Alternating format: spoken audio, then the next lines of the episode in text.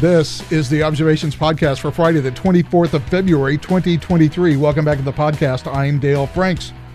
I'm Michael Wade. And it looks like we've actually started and we really are live. Great. Um, some administrivia that we have to get out of the way. And I just started to talk about this with Michael, and then we ran out of time and we just had to start the podcast. So we started the podcast. Uh, most of you are aware, and you have made me aware repeatedly, both here and on Twitter, that there is something going on with the past episodes of the podcast. That for some reason, um, the podcasts aren't being recorded by Mixlr. Sure, they're going out live and you can hear us live, but you can't hear us recorded, which means you have no access to past podcasts.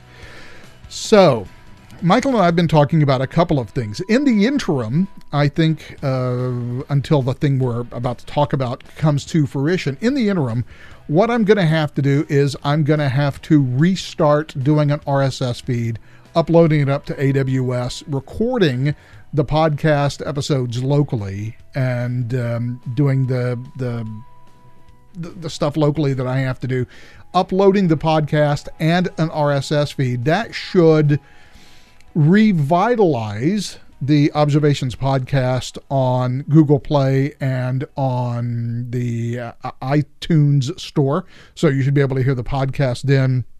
And you'll be able to hear uh, past episodes, not all of them. In fact, practically none of them. We'll, we'll start this week, and then we'll we'll see how that goes. So in the interim, we're going to be back on doing podcasting old school, the way we used to do it. Mixlr will only be the live portion and the the portion for pre-recorded stuff you're going to have to get through your favorite your favorite podcast app. Now, uh, Michael and I have been talking about taking this from a solely audio format. And so one of the reasons why I said that this this recording and going back to uh, to Apple Podcasts is just for the audio part. Um, we are working on going full audio. Now, for those of you who don't know, I do have a full television studio here in my office. So I can go, you know, full video all the time. However, I'm a weirdo who has a television studio in his office. Most people most people don't have that. So, um, Michael is working on getting set up for video on his end and also getting set up for a little more professional sound uh, than just, you know, talking on his his, his iPhone uh, via Zoom, which, by the way, as far as audio is concerned, Michael doesn't sound bad at all. Uh, no, but, it doesn't. But you know, to do the video, it'd be nice if we both had good microphones and we could both be both be on video. So. Um, our future plan, and I have no idea when this might come to fruition. It might be, you know, weeks, uh, it might be a couple of months, but I think ultimately our plan is to move this over into a video podcast and probably put it on. Well, let's see. Where will we not get canceled? Uh, probably Rumble. yeah, uh, Rumble. I was going to say. yeah, I think Rumble is our only choice here because uh, obviously sometimes we're a little heterodox in our thinking, and uh, YouTube would um, ultimately destroy us. And I really don't want to be dependent on Google. Don't want to really be dependent on Rumble either, but they seem to be more trustworthy at this point than Google is. So and we might try with both and just see how it works. I mean, you know, I can might always... as well go with YouTube until they kick us off, right? or we can go to YouTube until they kick us off, and then we can switch to Rumble. Like, yeah, I guess that's always possible. Plus, we can always use YouTube for, uh, I, I, guess, um, uh, shorts anyway, or, or clips. Uh, yeah. Assuming that I ever had the inclination to sit down and do video editing to pull a clip out of a, a hour and a half or two hour podcast. I guess we'll see how dedicated I am about that. But I think that the the initial suspicion should be not very. Um, so that's sort of the direction that we're heading. So we're you, you kind of caught me in a transitional period right now, uh, to quote uh, Pulp Fiction. So we're, we're going to see where that goes. But for now, I'm trying to record locally, which is why we, uh, for those of you who are listening live, why we had to restart the podcast three times so that I could actually get audition running, so that I could get something recorded uh, or get the recording started.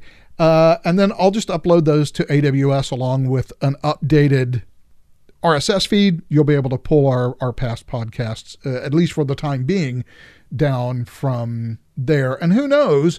I'm not sure how I'm, I'm not sure how Google works with RSS. I may have to do some some investigation on that for both Google or or perhaps Rumble, wherever we ultimately decide to to to run this thing to. And I, I think at that point, I, I might be able to take those videos and add them into an RSS feed that shows up on on both uh, iTunes and on uh, on Google Play. So we'll see how that works out. But anyway, those are those are the plans. We've been doing this uh, on Mixlr live, and it's been so easy to do. But Mixlr updated, quote unquote, their software, and nothing works. And all of my local recordings that have been coming off of Mixlr for the last couple of weeks are, for whatever reason, uh, just completely trashed, and so they can't be. I can't replay them locally, and of course they don't upload to Mixlr either. So the live version is all that we got. Oh, and by the way, Michael, listener says, yes, Michael usually sounds okay on his iPhone. So there we go. Yeah, I think I, I think the iPhone sound is is good as well. So our plans are to make some transitional moves here, and then see if we can end up with uh, more of a video podcast because you know, video that's what all the all the all the kids are doing these days. and, yeah, you, I, you laugh, Michael. I, I and I did say it as kind of a joke, but really, when you look at where podcasting is going, it's basically all video now. I mean, who who cares it, about it? really is. Yeah, who cares about I mean, audio the, podcast? The big ones went that way a long time ago, and and now, hell, even the upstarts. I mean, they just start off with video. Yeah, what am I going to do? Listen to an audio podcast like some kind of animal? right. so I think video is ultimately the way to go. We could do the video thing now, by the way, um, at least on my end. Um, and then you could sit and stare at me talking to, you know, a picture of have a cool background. Uh, I have a whole bunch of cool backgrounds, my friend. That's what I mean. I've you got, can change them. Oh yeah, I've got the full green screen thing happening here, not the cheap, uh, crappy one that Zoom provides. I have I have OBS. I have real chroma key capability. Um, on a television studio that I built literally for under two hundred dollars that's pretty damn good. I mean, it cost me six hundred to get as far as I've gotten. you know, and still back back when I was in high school, I was working, you know, part time for uh, in, in, in Albuquerque, New Mexico, for Cable Channel 45, and uh, I worked at nights doing uh, sort of technical stuff in the studio, playing shows. You know, because you know you have to start the three quarter inch VHS seven seconds prior to the actual airtime to give it the seven seconds to spool up. And I also worked as a cameraman uh, part time as well for local local shows uh, in the studio. And you know these Sony cameras cost at the time, you know, you know twenty five, thirty thousand dollars. Yeah. To broadcast in you know 480 SD at right. the time. Um, and you know now I've got a basically a 4K camera that I bought for 120 bucks, and I've got some daylight LED lights uh, on some stands that again with the lights and the light stands cost me another hundred bucks. So basically, for 220 bucks, I have a television studio that I literally would have. Uh, I would have had to murder someone uh, for money to be able to afford the setup that I have now, you know, back in the 1980s. Oh my God. Well, I mean, think about it. Just on your phone alone, the the Apple uh, iPhone, I guess 11 and on. I mean, you could you could easily record a podcast in quite beautiful uh, video without any problem at all. Yeah, and and by the way, people do. Yeah. People do use their iPhone to shoot this stuff. and it looks good. I mean, that that's how far advanced uh, we've really come with all this technology. Well, actually, that's not even the half of it. If you think about all the crap that AI is doing now. Well, you know, I just sitting here as I am right now, looking at my computer, I have a live radio broadcasting piece of software that is running. Um, I have a video conferencing piece of software through which you and I are conversing. um, that is actually doing live video and audio between the two of us four time zones away from each other. I have I have an, a, a, digital audio recorder running in the background, and I could, if I really wanted to, to pop up the video, run Open Broadcasting Studio on my computer at the same time, so that mm-hmm. we could have you know professional high def audio back and forth. And by the way, Zoom costs me forty nine dollars a year. Uh, so does uh, so does Mixlr. So that's a hundred dollars a year. OBS is free, um, and I got two hundred dollars worth of two hundred and twenty dollars worth of camera and lights. And I have a television studio that you probably could not have built in 1985 for less than two hundred and fifty thousand dollars. And think about it back then. That was when cable uh, access was all the was all the rage. Oh yeah, tell me about it because that was a lot of the stuff that I was filming, cable access stuff with a you know thirty thousand dollar Sony camera. Yeah, with that had a black and white monitor on the back of it, by the way. Of course it did. because why would you ever need to see anything in color ever when you're the cameraman? All you have to worry about is not cutting off the top of somebody's head. Yeah, exactly. Just keep it in frame. Oh, and by the way, again from chat, uh, talking about you know how I have all of this stuff that costs next to nothing. Yeah, many people do. Cam girls do it all the time. That's true. Yeah, yeah, yeah. OnlyFans wouldn't exist without this sort of technology. Yeah, that is true. And, and, by the way, like every other technology that has ever been created, all That's of this right. technology services the pornography industry before it services all the rest of us. I mean, it's really where it uh, pardon the pun, but you know, works out the kinks. yeah, exactly. in in in many different ways. all right, so with all of that over and out of the way, I guess we should go ahead and talk about uh, what's what's something. going on and where something. Um, honestly, I'm I'm I'm I'm not sure where to start simply because of the just the, and it's nothing new. It's this continuing wave of incompetence coming off of the Biden administration that just never ceases to astound me. Um, so, two things. Pete Buttigieg finally decided to show up in Ohio uh, wearing his little hard hat and his reflective vest.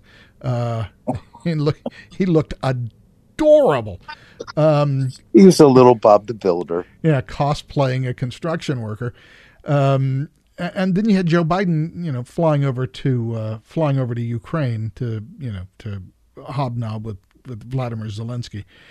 Um, well, it's it's a it's a really interesting juxtaposition because you know here you have, uh, I mean, literally working class. I mean, we're talking Ohio, Pennsylvania border, uh, West Virginia, Kentucky. I mean, coal mining, uh, industry. I mean, th- th- this is like the heart of the working class, and you know, the the, the Biden administration couldn't be more, uh, uh, you know, dismissive of what's going on there, or the media for that matter. Um, yet, you know, and, and these are supposed to be Joe's people, by the way. Yeah. And, you know, we've got a border that is completely overrun. Actually, we've got two borders that are completely overrun. Um, and they, they, they don't want to do anything about that, but we'll be damned if we're not going to spend uh, billions, if not trillions of dollars in Ukraine to protect their border. And, and this is where it gets difficult because of course Ukraine should, shouldn't be invaded by Russia. And of course we need to push back against Russia. But in the end, what is our real interest there? And, you know, what are the limits on this? I mean, it, it's become a politicized thing. And it's now, like I said, it's a, a huge juxtaposition with how we're treating our own people. Well, I got bad news for you. If we couldn't figure out what our purpose and ultimate goal was in Afghanistan after 20 years, I'm pretty sure that we're not going to figure it out in Ukraine. Well, unfortunately, I think we have some vested interests on the parts of uh, the political class. Um, and now th- this some of this is fact and a lot of it is conjecture. The the fact is that we do have um, you know medical testing sites there much like we had in wuhan right? well still have in wuhan. Um, that we have done uh, pretty much the same things there that we've done and apparently are still doing in wuhan. So there's speculation and it makes sense i mean if you want to you know draw it out but I, I've not seen that there's any proof of this whatsoever. Um, but it does make sense that if uh, so, if this was an order of law, uh, an episode of Law and Order, this would be the motive that would get you going. That you know these vested interests, uh, the money class, the donor class, don't want to be found out what about what they've been doing in the Ukraine. Now, the Ukraine is also famously pretty corrupt. I mean, they've jailed their former presidents before. They've, you know, tossed out uh, prosecutors because they got too close to the donor interests. I mean, they are sort of Russia light when it comes to, you know, how their uh, political world works. Yeah, because in, in Russia, if you get too close to corruption, Putin just has you bumped off. Right. Unless you're you know bought into it. Uh, but if you turn away, well, you know, yeah. I'd stay away from Windows. If I yeah, the the Russian general who heads their military pr- procurement uh, system has an eight million dollar dacha outside of Moscow. Yeah, of course. But so anyway, the, I mean, the point is that that the only reason this seems to be such a big deal is well, the the stated reason is that well, we're defending democracy around the world. Oh, really? Yeah, I got yeah. a better reason than that. But go on. Yeah, um, th- that there seems to be, well, and of course, pushing back on Russian aggression.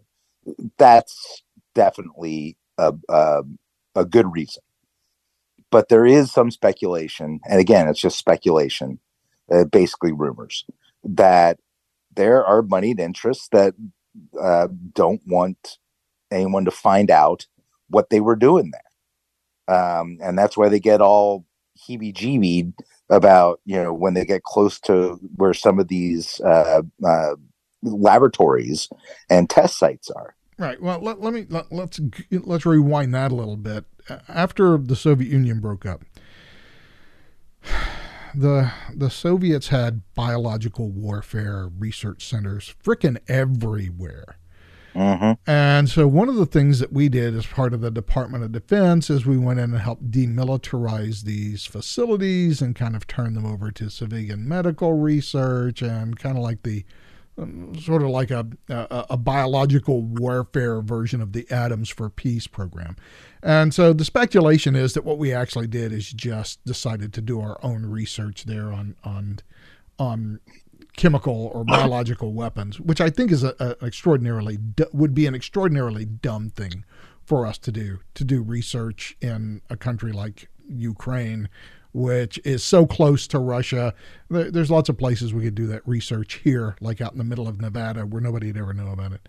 Um, right but who knows? You know what's what's going on there. I, I don't give a lot of credence to that whole. There's bio labs. Well, kind of. They're they're, they're medical research labs now, and we have funded them. Uh, what are they doing? I uh, I don't know. I'm not sure anybody does. And in a country as corrupt as Ukraine, I'm not sure that anybody could ever really say, except for somebody who was actually there, there doing it. But it's a lot more. It's a lot more complicated than that. You know, all this, all this rah rah talk about how we have to, you know, you know, def, defend Ukraine from aggression, and you know, there's that's there's this principle that we learned in the 1930s of non-appeasement and standing up to the dictators.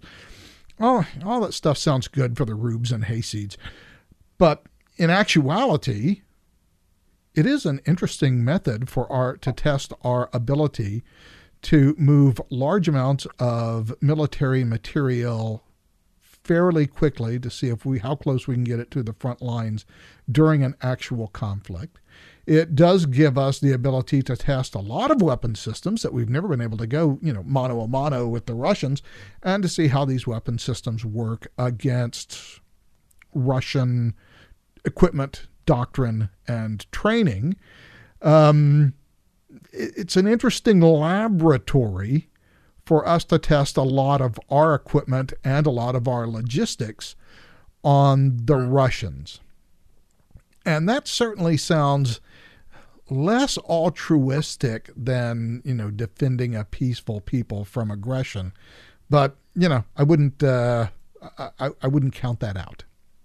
Yeah. Well, and after Wuhan and many of the other things that have come to the foreground in the past, uh, you know, seven years, um, you know, there, there's not a lot I wouldn't pa- put past the federal government anymore.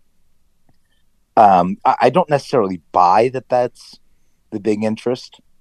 Um, what what you're saying actually makes at least some it, it makes uh, a lot of sense as to you know wanting to test capabilities and have real war conditions to to uh, uh, you know figure out how our systems work and if our strategies are correct and all that sort of stuff. And the only people um, who have to die are Ukrainians.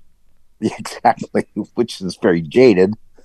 Um, but it's not like we haven't done that before. So, um, well, there is also a secondary issue that I didn't mention, which is if you believe the you know, sort of the, the Peter Zeihan style of analysis, is that the Russians don't want Ukraine. What the Russians want, at least in the the, the West, is Poland, Lithuania, and Latvia uh, and Estonia because they have to have those areas to cut off an invasion route into the Soviet Union or in, into Russia. And so, you know, their historical imperative has been to find these geographical areas where they can block an invasion. And with their current borders, they simply can't do that. Uh, from the border of Ukraine to Moscow, it's just this nice flat plain that anybody can drive across. So you know, th- th- there is also the fear that if they get Ukraine, that's not the end of it because now they've got, you know, Moldova that is still sort of sticking out there all by itself. And, you know, the only way to bring that in is to go after Lithuania, Latvia, and Estonia. So they'd have to be brought back in. And, you know, if, if the Russians get away with it in Ukraine, they begin looking towards, you know, towards Poland and the Baltics. So, I don't think there's a question about that. I, I think that's always been at the back of Putin's mind and whoever he trusts to actually advise him. Uh, that's the ultimate goal is to reconstitute the old Soviet Union borders. And then you have to start looking south to Kyrgyzstan and Uzbekistan and Georgia. So you know, there's there's a lot of things other than just this principled stand against aggression, which, by the way, is, is a perfectly fine and perfectly principled stand. I, I don't have any argument with it uh, at all. In fact, it's quite a moral stand. I'm just not sure it is the entire story here uh, when faced with what Putin is doing. Now, whether Putin has the ability to reconstitute the borders of the Soviet Union is an open question, especially after not being able to take Ukraine. But um, I don't know. It's very, very complex, very complex situation. But there are a lot of people, certainly on the right, and this is where you hear it most on the right, that that uh, Joe Biden cares more for Ukrainians than he does about Americans, which you know may actually be true. But yeah, I mean that's a pretty reasonable conclusion to reach based on the limited information that we have. But you know, I, there are other things going on with Ukraine other than this. You know, there, there are reasons why the U.S. is supporting it um, that are basically not just purely moral and unself-interested reasons. Well, it, it, but and then here's the biggest problem with that. Yeah, we're supporting it we're supporting it like 99%. You know, the European uh, countries are all about supporting it, but where's the actual support? They do almost nothing. Uh, uh okay, you lost me. Who is they? Who is doing the almost nothing? Europe. Oh, the Anybody. Europeans. Well, you know, the Germans finally decided to send some leopards. It sent some sta- some tanks. Yeah, Um, and, and by the way, the Germans have been sending artillery. Um, that's true. but Germany's problem, like most other European countries, with the exception of, of, of to a certain extent France and Great Britain, but for all of the other European countries, this is undoubtedly true. Their militaries suck, and they don't have a lot of equipment anyway. And what equipment they have uh, is half of it's probably deadlined. Well, I was going to say, I mean, even Germany, what was it about like five or six years ago? They tried to do a baseline test and see where they were, and they couldn't even get a single platoon operational. I mean, they don't have. They've been all butter, no guns. We're the Yeah, guns. the, the, the Bundeswehr is a disaster and has been a disaster for 20 years, and everybody knows it. Uh, in, Yeah. in fact, um, I, I on, on, a fairly regular basis, watch um, uh, Deutsche Welle, uh, their English language service, which is actually fairly good, by the way. Uh, but you know, I watched Deutsche Welle, and they they, they did a, a one hour special on that, that might as well have been tired that titled "Why the Bundeswehr Sucks." Right. I mean, at least the Germans have have an excuse in that they were, you know, basically forbidden from having any sort of military for Yeah, well, that, uh, several decades. They had a pretty good military in the 1980s, my friend. And in after the unification, much of Germany's interest turned inward. It turned to rebuilding the eastern half of the country, to fully implementing unification. Uh, of course, the SPD took over for a large portion of that time as well, uh, and still, by the way, took over. And they're you know, largely a pacifist socialist movement. And so they have just underfunded the Bundeswehr for years. And why wouldn't they? Because they've been living under the American security umbrella since the end of 1945. And exactly. you know, reality has now begun catching up with them. And I don't think that uh, uh, Scholz is, despite what he says, I, I don't think he really has the pull in the Bundestag to massively rearm or, or re rearm Germany and and rebuild the Bundeswehr. Yeah, he does not. Although he is at least trying to turn away from uh, the Merkel uh, stagnation. Uh, you're right, he does not. And I don't think he has an inclination to really go that far anyway. But my point was that Germany at least has an excuse for being anemic. Uh, Great Britain and France, which are actually, France in particular has some really fantastic special forces, um, as does uh, Great Britain. France But has some good, as- France has good conventional forces as well. I mean, you're you're, Well, you're talking about only a, to the extent. Go ahead. you are talking about a country whose police force has Leclerc main battle tanks. Yeah. the gendarmerie has an armored company. they haven't been overseas to deploy any of these since what Algeria. No, no, it's it's it's the Foreign Legion that generally gets deployed first. Yeah. but you know their So, I mean- parachute their parachute regiment has also been deployed certainly throughout northern and central Africa. I mean, these should be two powerhouses, a- and they aren't. I mean, they're not even close. And you know, especially after World War II, you would have thought they would try to protect themselves more. After World War One, they did. Um, but no, instead we created the United Nations, and now everything's just going to be hunky dory. Oh, and by the way, we're not going to actually spend any money on any of our our uh, military capability or needs. Uh, we'll just you know depend on these intergovernmental bodies to uh, protect us. Well, you know, there was a point, uh, certainly in the very first part of the, the 1980s, that the Germans held the U.S. armed forces in contempt. Uh, they, they, they referred to us as the Italians of the 80s. Did they really? Oh, yeah. But of course, you know, that was, you know, prior to the Reagan buildup. And the, the literally trillions of dollars that we funneled into uh, training and upgrades to our capability throughout the, the 1980s. But certainly at the end of the 70s and the early 1980s, the U.S. forces were generally held in contempt by the Germans, of all people. well, I mean, the Vietnam experiment did did not pan out well No, for troop morale and uh, you know regimented troops and whatever. No, the army we had in 1969 was a vastly different army than the one we had in 65. Yes, And it took, you know, 15 years to recover from that. yeah, I'm not sure. I'm not sure we have that sort of luxury now. Well, what I find interesting about this whole Ukraine thing is how utterly shrill, and they're libertarians, so, you know, take it with a grain of salt, but how utterly shrill the official Libertarian Party organs are uh, about uh, getting out of Ukraine entirely.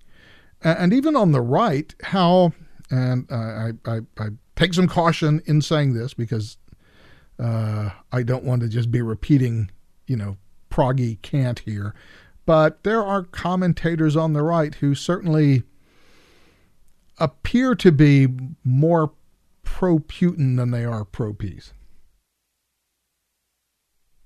Uh, well, I don't know about who's pro Putin. I mean, I don't think anybody's pro Putin. Even the left is against Putin.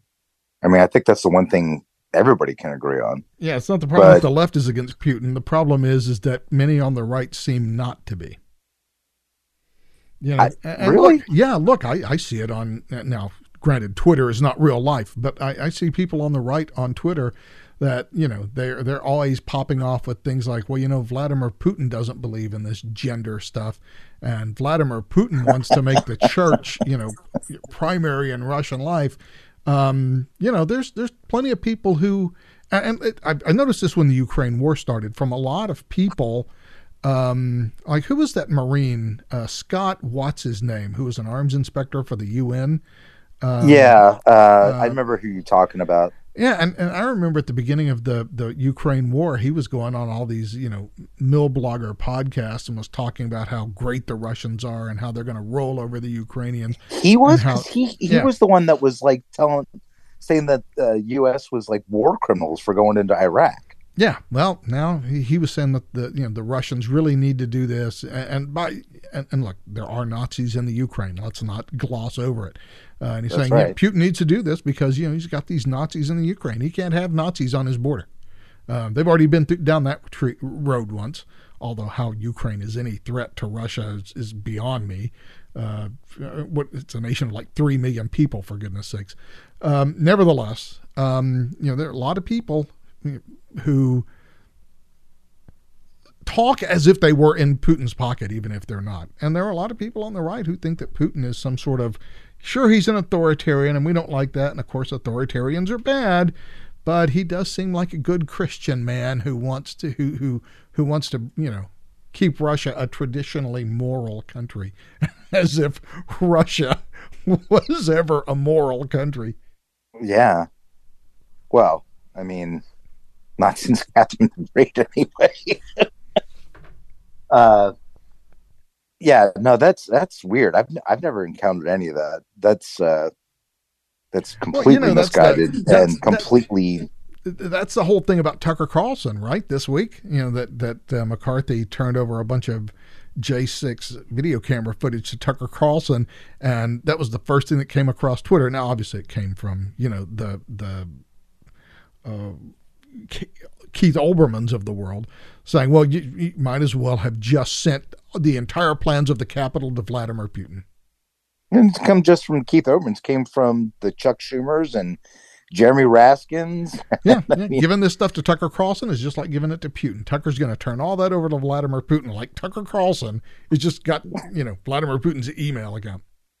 It's it's it's like they've never actually even seen him or something. I don't know. That's just weird.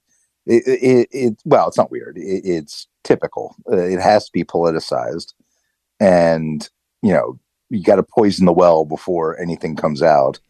But the the fact that there are people out there, you know, rooting on Putin like he has to do this, that's um that's a little scary and it, it just kind of makes me think that things have become so politicized that well, if my enemy wants it, then I must uh, be against it, kind of thing. You know what I mean? Yeah, it's I, like I, it's become tribal. And the thing is that it's put us in the position of making the Ukrainians these brave freedom fighters um, who are, well, uh, I, I, guess to an extent they are fighting for a freedom, which yeah. is a freedom from Russian control. I'm not sure that they want what we would consider, you know, actual freedom uh, considering that you know they, they they did after all bring the Azov brigade into their army, and they are all Nazis. I mean, they were a yeah. Nazi paramilitary. Now they're officially sanctioned part of the army, um, and and so part of what has happened with this politicization is that we've now had to sort of spend a lot of time writing hagiography about the Ukrainians, and how wonderful they are and how brave Zelensky is, blah, blah, blah, and how bad Vladimir Putin is. And look, the Ukrainians have plenty of problems on their side that it it doesn't do yeah, us. It, any... it is not a perfect nation. It has never really completely ser- separated itself politically from Russia. I mean, it's tried several times uh, politically through the polls to do so. Uh, and yet, Russian influence has been uh, in Ukrainian politics since it became its own free nation. Yeah. Um, and, and of course, there's the there's the the Nazi problem. We can't we can't elide past that. There is a serious right. Nazi problem in the country. They they have a lot of neo Nazis, and pretending that this is a, a, a, an unalloyed struggle between good and evil. It's actually a struggle between evil and really aggressive evil. Um, and yeah, well, I would say like a, a, a super great, uh, um, like global shifting evil versus an evil that is you know not going to affect anybody else. Versus a relatively impotent evil. Right. It's an evil with intercontinental ballistic missiles against a three really million big hand grenade a, three a three million person uh, area of rather banal and commonplace evil yeah which is not to say that every Ukrainian is bad or every Ukrainian is a Nazi. Obviously, that's not true. Um, but Ukraine is a weird country, but we don't acknowledge that, and we don't. You know, I, I, would have, and I guess there are diplomatic reasons why you can't do this, but I would have a lot more respect for a presidency that said, "Yeah, look, we are going to support Ukraine. We're going to support Ukraine for a couple of reasons." One of them, obviously, you can't just go invading neighboring countries. We yes. can't. We, we can't just allow that to happen. That's that's a bad precedent to set because if they'll do it there, then that just lets them know that they can do it somewhere else. So you got to stop that. The Ukrainians, yeah, they're not great people. Um, they're certainly not. At least their government isn't. Yeah, at least their government's not. I mean, the Ukrainian people, many of them may be fine, but their government is is super shady. Not quite as shady as Russia's government, um, which is just a full on kleptocracy under Vladimir Putin, but still, you know, shady. So we could just do nothing and let the Russians just do what they're going to do and uh, run the risk of this blowing into some widespread war. Um, if the Russians do win and they start feeling stroppy and they go up against NATO, we're going to inflict a thousand to one casualties on them in the first week. And they're going to start punching nuclear buttons because it'll be the only choice they have really fucking quick. Because right. if the Russians go up against us, we will slaughter them by the thousands. Now, true, every war Russia has ever fought uh, has ever fought has included them being slaughtered by the thousands. But I mean, this would be quick, quick. Um, we don't. Yeah, want... this isn't ground war. We'll wait you out in Stalingrad. Yeah, no, no, no. people have no idea how. If we were to do a force on force conflict, people have no idea how um, uh, amazingly lethal the American armed forces are. I mean, we may not be very good at guerrilla warfare and haven't been. Vietnam, never been Afghanistan, since uh, the Revolutionary War. But you, but you run up in our face on a force on force, and we will kick your ass. Um, yeah, that's not even an issue. And by the way, you better hope we kick your ass quick because if we decide that we're going to gear up for a real war, you are fucked. So there is fear, I think, uh, at the Pentagon that if if we let the Russians go, um, and they decide that you know they feel stroppy and they feel they could take us on and that we wouldn't do anything and they force us into a position like invading a NATO country like Poland where we would have to do something um, we would very quickly make it so obvious to the Russians that that was a horrific mistake they would start launching nukes. But would we see that's the thing I, I just and I, I, I can appreciate the nuance that you're you're uh, putting into play there. I think that it's already well calculated out uh, by Russia that we're not uh, neither us nor Europe is going to do anything, and I think China is in on this game as well. You know, they put out that thing. Was it today? Yesterday? Uh, you know, th- their peace plan, which was a bunch of nonsense. Um, and it looked to me at least like it was calculated to just get a complete rejection from the west so that China can now say, well, if you're not going to do that, we're just going to give the Russians weapons. Yeah, well, that's coming right out of the old commie playbook. Let's just make some right. demands that you know are, are, supposedly for peace, but that we know are absolutely unacceptable, and then we can always just say, "Hey, we tried." Yeah, well, we're just completely stupid. But um, you know, get rid of the Cold War mindset. What the hell does that even mean? Yeah, that's that's one of those demands that, like, I, I uh, can can you explain that in a little more detail? get a five paragraph essay on that, please. um, yeah, so I mean, it's the, the well, not to get into the whole China Russia nexus, but R- Russian aggression is absolutely a problem. Um, supporting Ukraine is absolutely in our long term interests when it comes to the disruption that Russia will cause. Because if they do take Ukraine, they're absolutely going um, after uh, Estonia, Latvia, uh, and uh, Lithuania. Um, they're absolutely going to start pressuring Poland. Um, they're going to pull Belarus into that. Um, yeah, Belarus it, is a puppet state already. I mean, they they've effectively well, that's right. There. Yeah. So I mean, it, it it be it starts. It does create a lot of pressure, and what I don't know that Russia is so much concerned about the territorial gains as it is extracting concessions from the threat of those territorial gains. But of course, as we all know, um, once you start exacting those concessions, well, you can keep making the threat and keep getting. I mean, this is Danegeld all over again. um, and if they're backed by the Chinese, well, now you've got, uh, if, if, assuming that they be unified. Um, you, you've got now the most powerful military force on the planet. And that's fucking scary.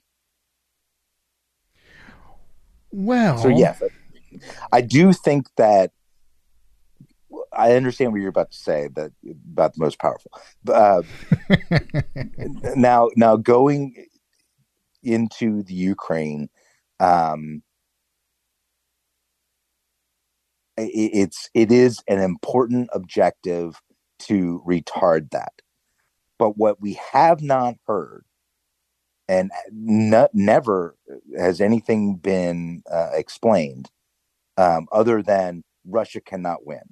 Okay but what does that mean? You know what does that mean us in terms of blood and treasure? So far we're only spending treasure. And on one hand that's fine on the other hand, it's like, well, we're spending a lot of treasure. We're spend we've spent now, I think, almost as much treasure as uh, on uh, the Ukraine wars we did in Afghanistan. Yeah, that's that is a problem. And so it's like, and how accountable is that treasure? We're giving it to a corrupt country. It's not like we're giving them specific things. I mean, we have given them specific things. But we're also just giving them a lot of blank checks. And that's problematic.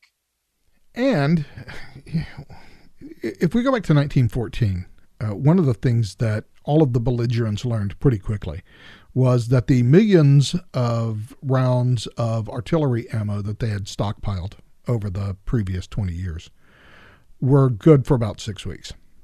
And right. then they'd be out. And we're finding the same thing. Now, one of the things that always stuck has stuck in my mind for 40 years has been uh, Canadian professor Gwynne Dyer and his series and book War, where he was talking about in this particular example, it was the F 15. And he was saying, you know, the United States, the, during World War II, the United States, Germany was building 4,000 fighter aircraft a month. Uh, and that was in 1945. They were still building 4,000 fighter aircraft a month. Um, the United States now builds, uh, I believe at the time, 15 F 15s a year. They build 1.3 a month. And right. so the next war will be a come as you are war. And I think the Ukraine has demonstrated that perfectly. We have not only seen the Russians apparently because you know we have very little direct information about the Russians, but we have apparently seen them strip their stockpiles of artillery ammunition, their stockpiles of armored personnel carriers, tanks, um, and if we look at what at least the Department of Defense is telling us, we are rapidly depleting our stockpiles of 105, 155 millimeter field artillery, uh, all sorts of other military equipment, you know, missiles like HIMARS. Uh, we don't produce enough of that to replace what we have spent over the past year. Um, it'll it'll take a decade to replace all of that. And of course, some of the stuff, like the stingers that we gave them, I mean, those will never be replaced. They're never coming back. We we don't make the stinger anymore, which I guess you know, giving it to the Ukrainians is better than just demilling it and throwing it away. But th- that's never going to be replaced. We're, we're not going to build a block five of stingers. Right. So all of this equipment um, has just been sucked up by the Ukraine war. And by the way, this is a small war. This is a very small, very localized war. I'm sure it doesn't seem small if you're in Ukraine, and it probably doesn't seem small if you're a soldier on the front lines because, you know, if you're on the front lines, every war is, you know, major for you. Oh, yeah. Um, you know, it, it, it doesn't matter whether you, you died in Verdun in 1914 or whether you get shot in eastern Ukraine, you, are still getting shot or, uh, and, and shot at. So I was in Sardinia in 1943. yeah, and, and, guess what? When people shoot at you, uh, you know, it reminds me of of uh, there was a movie many years ago with Walter Matthau, and he was on the phone yelling at this operator, saying something. You can't do that to me. I'm a veteran. I fought in the big one. Korea. Well, it was the big one to me. Which is perfectly true. But you know, all of this stuff that we're giving to the Ukrainians, I mean, at, at some point we have to consider how does that affect our security? How does that affect yes. our stockpiles? Um, well, especially since we've been retarding uh, our ability to create those stockpiles, much less um, you, you know, I, I don't even want to go into the whole thing about the F 35, but, you know, we have really tried to streamline these things and reduce uh, what we actually create um, on top of you know trying to stay fifth gen sixth gen but we're not we're not getting ahead. I mean we're, we're we have uh, fewer commissioned and capable uh, aircraft ca- carriers now than we did 10 years ago. We have fewer subs, we have fewer everything. Well, the, the entire fleet is, is smaller. Yeah. So is the United States Army, so is the Marine Corps, so is the Air Force. Right. And, and that's understandable to a point. what, what we don't have is the capability to ramp up uh, especially as these things get ever more technical. Yeah, well, that's um, not. I mean, that's not true. We have the capability to ramp up. However, um, just as it did in, in World War II, that ramping up process is going to take with full national commitment, it would take at least a year just to get industry prepared to produce these items. I I don't know that we have industry that could do it and also support the rest of the nation. I mean, yes, uh, there would be a lot less, uh, you know, phones, TVs, cars. Uh, you know, just the, the electronics involved uh, would retard the ability uh, to produce those consumer goods. And even then, I don't know that we could really stay ahead of the curve uh, in order to produce these, um, you know, these military assets uh, both material and actual uh, equipment. Yeah, well, here's the thing. Um, w- w- there's a lot of stuff we wouldn't be able to produce. On the other hand, we'd probably be able to produce a shitload of P 47 Thunderbolts. yeah, okay. Yeah, that's true. You know, we, we have a lot of depth to fall back on. Well, and that's why you got to keep going, you know, to the fifth gen, sixth gen, seven. I mean, that that's exactly the reason. Without staying ahead of that, uh, you know, intelligence curve, you, you don't have redundancy. All you have is, uh, you know, whatever you got on hand. Come as you are, war. Yeah, absolutely. If you don't have it at the beginning, you're you're not going to have it during the war. And no. and we're not even belligerent here.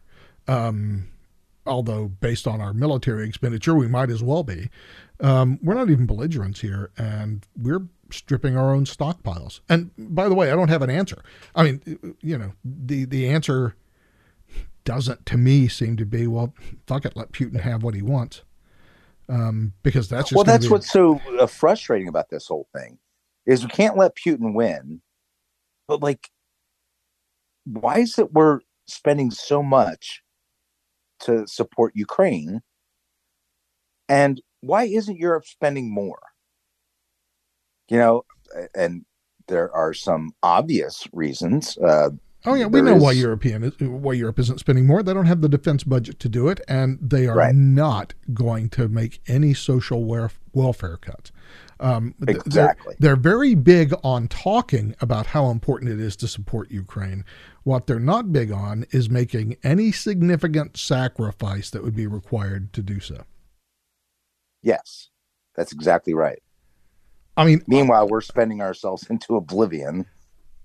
Honestly, not, in, in some senses, it'd be, honestly, in some sense, it'd be better off if Russia did invade Poland because uh, at, at least then the Europeans would have to take notice it, it's like kind of uh, in baseball, you know, giving up the the steal of second, you know, or giving up the walk uh, just to like get the force out. You know, it, it's there is something to be said about that. Um, depleting, uh, you know, Russia's uh, blood and treasure uh, to the point where they're so weakened that okay, now you got Ukraine. What are you going to do now? Of course, the, the, the problem is we can't really become belligerent. I mean, we could we could stop the Russians tomorrow if we wanted to. If um, we were to, to, declare direct war on them, yeah, then of course the nuclear thing comes in. Yeah, although, but then of course then Vladimir Putin starts turning the keys. And, yeah, you know, because they and will he, you know what? launching. I don't think he'd fire them at us.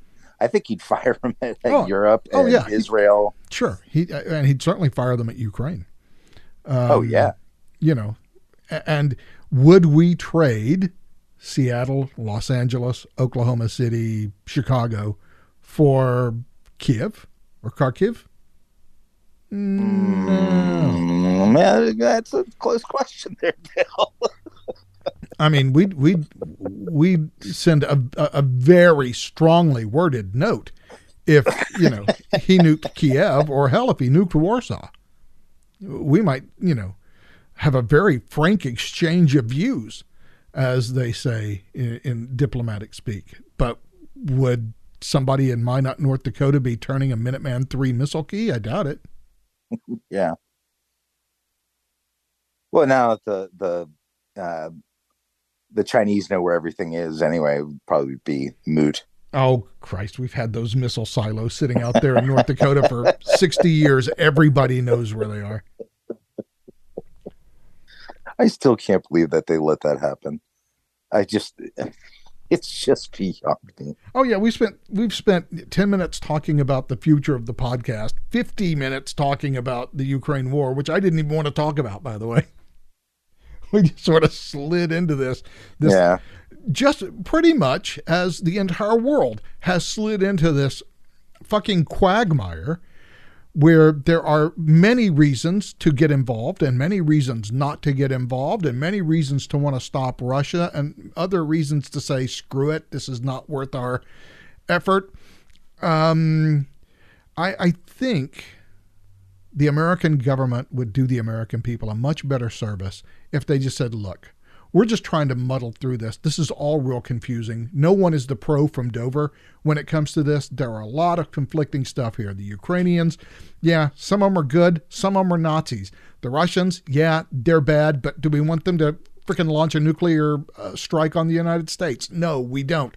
We, we don't have a lot of good options here. And as long as Vladimir Putin wants to keep attacking on the ground and throwing Russian men at this problem into a meat grinder, which is, by the way, how the Russians have fought every single war ever. Um, this thing is just going to drag out. We're not entirely sure what to do. We don't want Putin to win.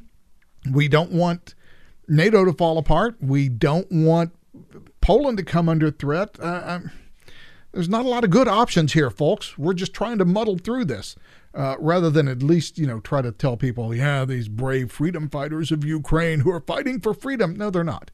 They're fighting not to be Russians. And by the way, it's mainly the people uh, in the central and eastern part of the country that are fighting not to be Russians. Because Yeah, you know what? There's a lot of people in western Ukraine that are fighting pretty hard to be fucking Russians. And in eastern Ukraine. Uh, yeah, there's there's uh, at least a large minority or a plurality who would like to be Russians too. Yeah. Yeah, so I mean, it's a great big fucked up world when it comes to that whole thing. Meanwhile, uh, China floats a balloon across the entire fucking U.S. Um, we do nothing about it, and then pretend like we did something. And next thing we know, we're shooting balloons out. Of the sky. We're shooting hobby balloons out of this guy. I love that. That uh, Some- uh, Goodyear blimp. uh, actually, I don't know if it was true. It was. It was. Matter of fact, it probably wasn't real. It was probably Photoshop, but it was just funny to see a Goodyear blimp. You know that has you know flies over football games and other games and whatever, and have on its screen. You know, don't shoot.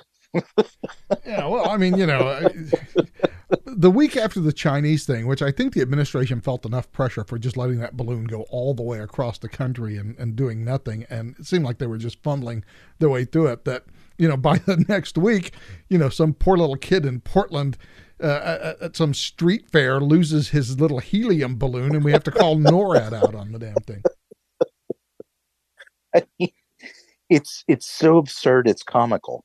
I mean, it really is. It's just like, oh, but look how we're we're on it now. We are taking down balloons everywhere. and how much do you feel if you're shooting a sidewinder at these little hoppy balloons? How much shit are you getting back in the hangar when you come back in? And by the And, way, you every know- time you every time you yell Fox One over that microphone, you're getting rid of a quarter million dollars. That's exactly right. Actually, I think it's more than that. I think it's almost a half million. No, I, I, I, I think the it depends on which one it is, but I think the Sidewinder runs uh, between two fifty and two seventy five per missile. A- and that's about uh, a hundred thousand times more than what they're shooting down. yeah, I, I again, you know, a, a P forty seven with Browning fifties could take down these balloons. Not sure. I mean, of course, we don't. We really, we really don't put guns on, on aircraft with any serious alacrity anymore, the way we used to. So, you know, it's probably just as expensive to pop off that thirty millimeter chain gun for five seconds Yeah, right. as it is to, to drop a, a an aim nine on them. Well, that brass M7. goes somewhere. We got to look out for the environment. yeah, one, one of the one of our listeners says I'd have them paint a balloon on my plane. It's a kill, man.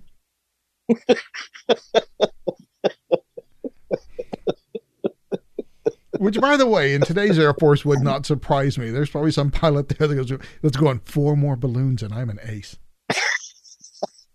I get an air medal for that shit. I'm sure there are some sarcastic balloons going up on some planes. oh, if I was if I was the crew chief for that for I, I guess it shut it down with a it was an F twenty two that shut it down or was it an F thirty five? Um, I don't know. Uh, no, it wasn't an F thirty five. Um, but I think it was an F twenty two. Which okay, fine. Um, uh, if I was the crew chief for that aircraft, I would have a balloon stencil made the next day. you know, it would just be, you know, Captain Smith J and one yeah, your name's on that plane. and one freaking red balloon with a yellow star on the middle of it. a little picture of Nina. Oh yeah, if I was if I was a crew chief for that plane, I would. Oh, that would be even better. One one silhouette of of Nina, and you know that that aircraft that aircraft pilot would just go batshit crazy on you as soon as he saw it. Hey, sir, it's a kill. Get that shit off of there. She tried to warn us. Yeah. There's 98 more coming, by the way. but, oh my god, you know. what a farce! What an absolute farce! But like you started off the podcast with, it's like the incompetence is just so staggeringly large that it's like, what parts do you pick out from the other parts? you know, what's really actually more important than the other things? Well, you know, it's like Pete Buttigieg showing up two weeks after that that crash. No, two weeks, uh, or three, three weeks, weeks, actually, three weeks. Um, and the um, day after Trump already went. yeah, I mean, talk about a day late and a dollar short. Oh my God! And he's the and Secretary he of Transportation, and of course, um, last week he said, "Look, there's like a thousand train derailments a year." Um, which, oh, by the way, which by the way is, is is a significant understatement because it's closer to two thousand. Um, since 2010, it's been at least 1,700 a year, 1,800 a year, steady. And by the way, that's an improvement. Yeah. Because in the early 2000s, there were like 3,000 of these things a year, 10 a day. Which is weird because we never, ever, ever, ever heard about that. Uh, it, look, even now, there are between four and five train derailments a day. It, it, it is literally the definition of dog bites man story. Yeah, no, uh, it's funny because uh, my son, who's in high school, he's a, a junior. It was brought up in his math class about how, yeah, there's actually like four a day, every day, and that's normal Sure, and you know, most of the time, most of the time it's because it hit some idiot who stalled their car on the train tracks. Um, right. And the train hits the car and derails. And well, most of the time, it includes uh, transit rail, which uh, is a whole nother. No, no, no, no, no, no. It doesn't. The the the Bureau of Transportation Statistics figure uh, figures do, uh, only count uh, freight accidents in that data set. So they oh really they don't yeah, count any Amtrak. Uh, well, yes, Amtrak would count as well. Uh, but yeah, okay. like light rail, uh, city transportation, no, no, stuff, no, not that. Yeah, no, no, I, I get that. Yeah, so yes, it does count Amtrak because Amtrak is part of the national rail right. network. So that's just the federal rail that the federal government regulates. Right, right, right. Um, right yeah. Which of course is largely freight because who rides Amtrak anymore for for cripe's sake? Um, oh, around here, that's how my son gets back and forth from school. Oh, yeah. Well, out here, um, yeah, nobody in, rides Amtrak. The, the uh, you know, the, the, what do they call it? The Acela corridor. Yeah, the Acela corridor. Yeah. No, I, I, I get that, but outside of that, um, the rest of the country is all just sending rail. And by the way, so you're not taking that train up to uh, San Quentin. No, oh, that's right. It's not running yet. no, it's not running yet. And by the way, it'll be Bakersfield to Fresno, which again will be yet another rail system out west that literally no one rides. But it is going to cost, you know, ninety billion dollars. Yeah, at least. And that's just the Bakersfield to Fresno piece. Let's not even talk Yeah, about right. how you get into San Francisco and Los Angeles. That's supposed to be the bare bones part of it. Yeah, that's that's the the flyover part of California where you, where no one lives. Yeah, it's easy to build that part of the railroad. oh well, But it was supposed to be. But I, I have to wonder because you know in Europe, where you know I lived again in the late 1980s and early 1990s, um, I mean everybody takes rail. I mean that's basically how you get around in Europe. Yeah. Everybody is on rail. It, it's it's massive. I, I can't believe that even in the entire continent of Europe, they got four to five derailments a day. I mean, they you, you would hear about it. I would think. And by the way. You, you'd think you'd hear That's about it. That's a good it, question, actually. I wonder what it is. yeah, because that's that's you know oh, basically Oh, it's a massive rail system. Yeah. Basically, here in America, it's, it's two. Th- it's it's it's five rail accidents a day, five train derailments a day.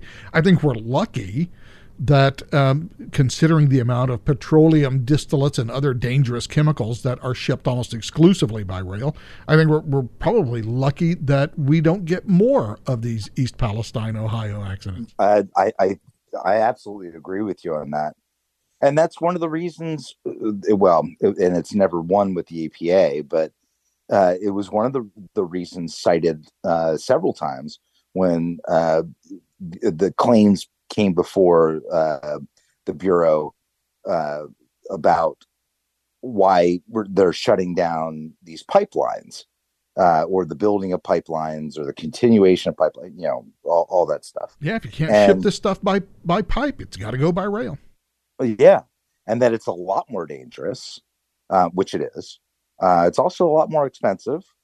Um, it, it's just so much safer to to ship it or to to uh, transport it via these pipelines. Um, and then the other thing about it, it, it th- this is the thing that really sort of bothers me is and, and uh, I can't remember. Did we bring? Did I bring this up last week about how? Oh, by the way, got- by the way, hate to interrupt, but uh, again, our commenters are are freaking on it. In 2021, according to one of our commenters, uh, and he says that he's not clear on whether these are all derailments, but in 2021 there were 1,389 significant railway accidents in the European Union, with a total of 683 persons killed and 513 seriously wounded. So basically, a thousand more people died in, or 600 more people died in train accidents in Europe than died in the United States in 2021 because we basically run about 100 deaths a year. Yeah, but I wonder what that is compared to you know Yeah, but number again, of miles yeah, traveled. the, the, the passenger miles in Europe must be insane compared to America. I would think they would eclipse us by almost tenfold.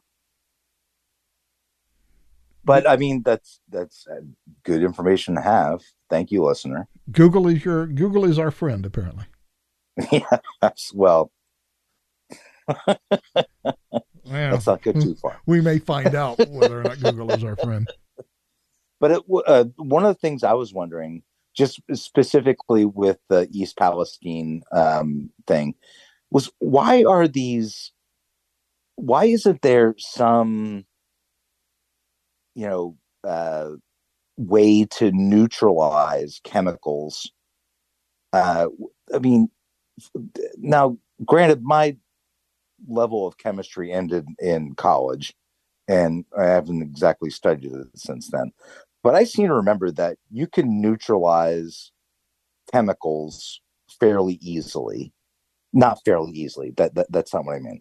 Uh, but but with specific other chemicals. In other words, that uh, toxic chemicals, when reduced to a volatile form, can be made um, completely involatile or at least less volatile with interaction with another element. Okay, that You know, is true. that is true. And granted, um, on my degree program, I well, programs actually. Um, I did not have to take chemistry in college, and indeed, my science elective was biology. So I haven't taken chemistry since high school. So I didn't take chemistry in either college or in graduate school. But um, yes, technically, any chemical can be counteracted by another chemical, whether you Right. whether you want to spread that second chemical around uh, and and put it into the groundwater um, is Absolutely. No, no, no. That's that's, Is- that's, is a that's exactly right. is is a problem. But- and by the way, we're talking about as as God, our listeners, Jesus Christ.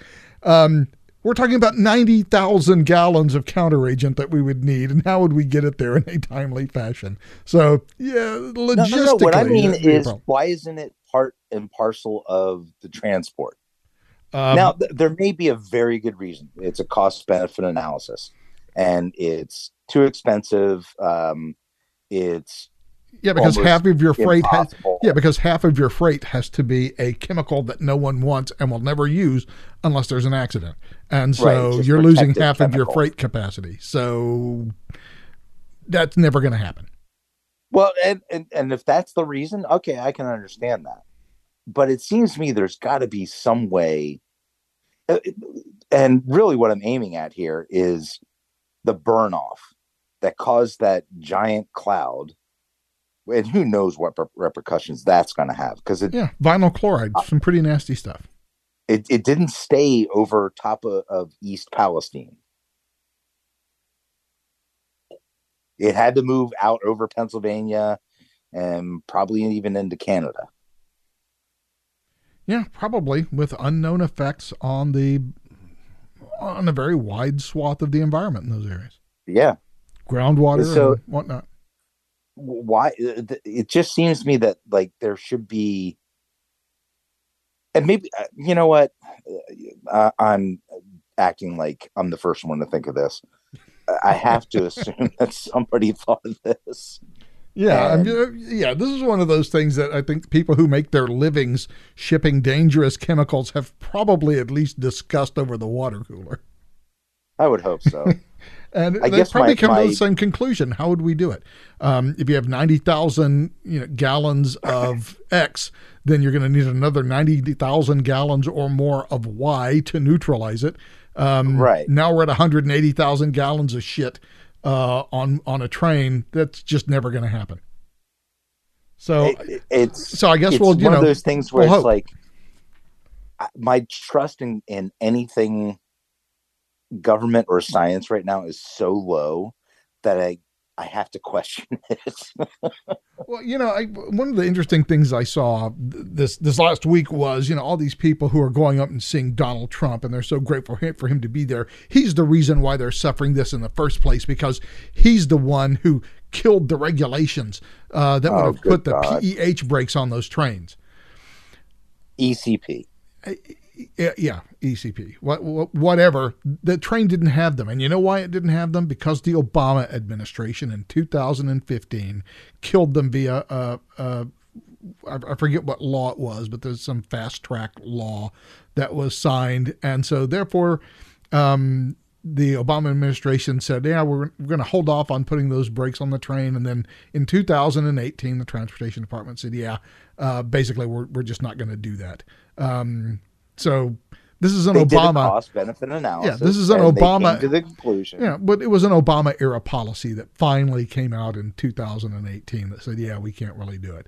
So, you know, again, we have to politicize everything. Um, yes and this shouldn't be political. By the way, I think our, our train infrastructure probably sucks. And I think we probably don't spend enough. I, I saw a picture of uh, train tracks near East Palestine.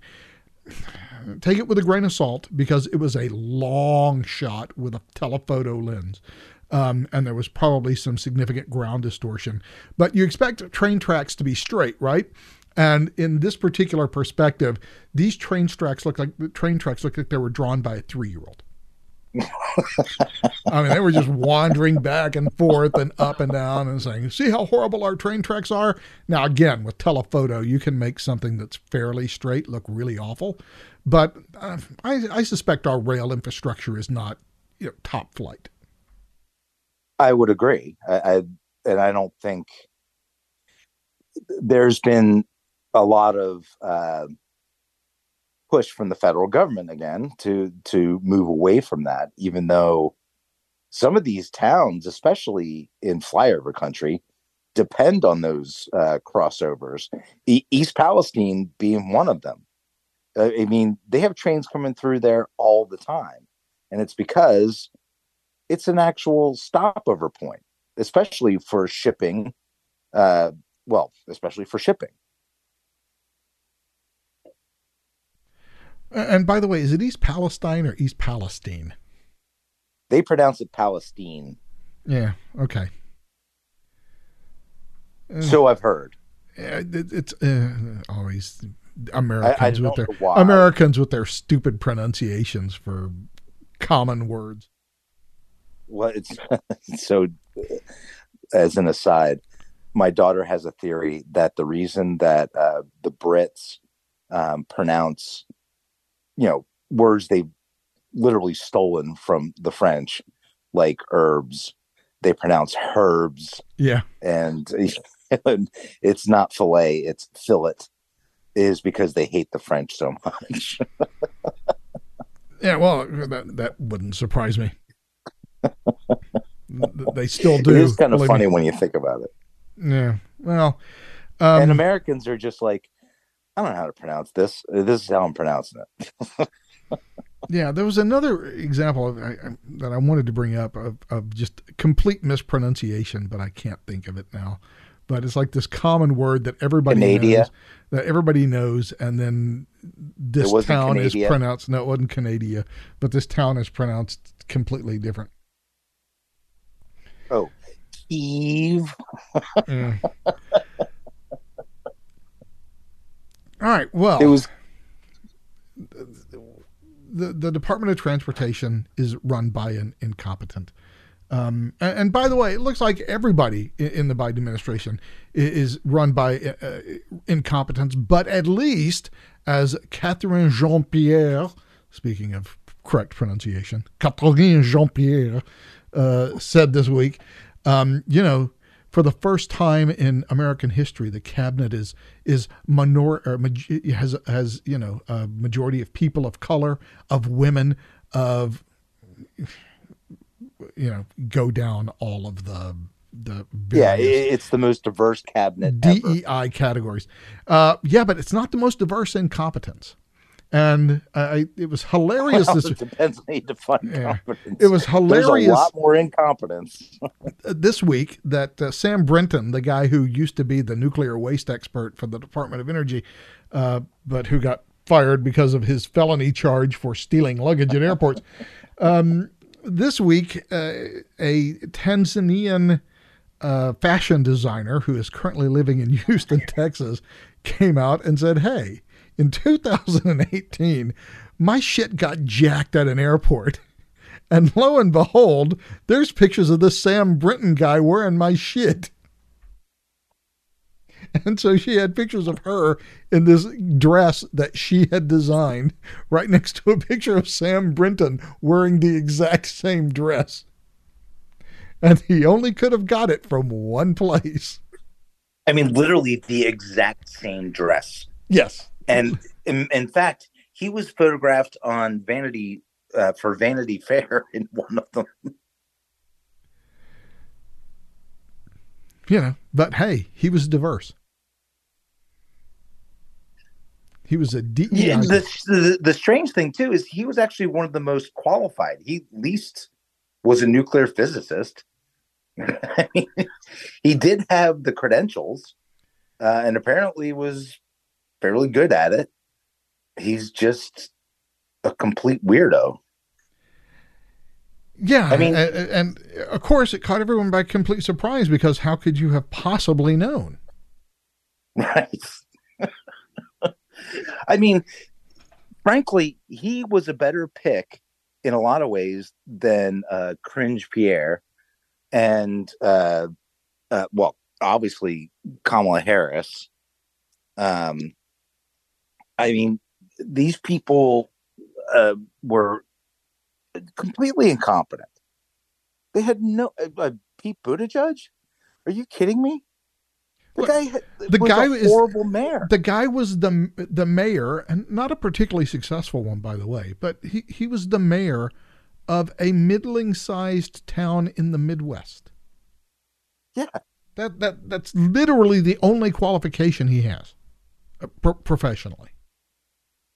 It's what it was South Bend, right, where uh, yeah, Notre yeah. Dame is. Yeah, he has no experience and they called him in pothole Pete. He, yeah, he wasn't even successful there. Yeah, so his experience with transportation of all things. I mean, you know, say what you want about Elaine Chao, or as Donald Trump calls her, Coco Chow Chow, uh, because he's such an asshole. Um, but he is a funny. I mean, she was she was qualified to be the Secretary of Transportation. yeah. Well, her father does run the biggest shipping company between Asia and America. she practically grew up in the business.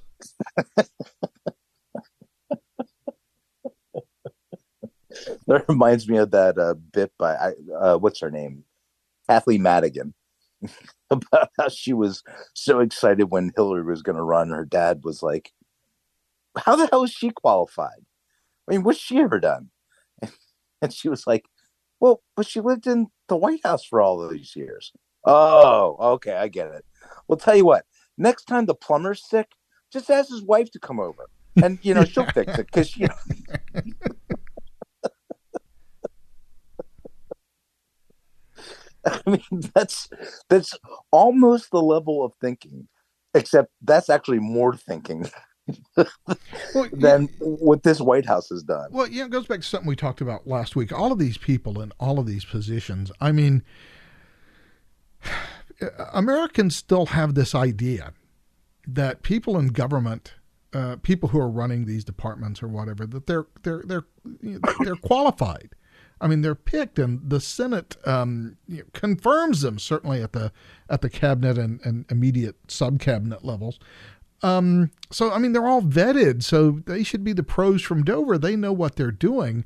No, what they know how to do is get a government job yep. and get an appointment and hold that appointment. And they make the appropriate mouth noises at the appropriate time or three weeks past the appropriate time, as the case may be, and they're never going to lose their jobs.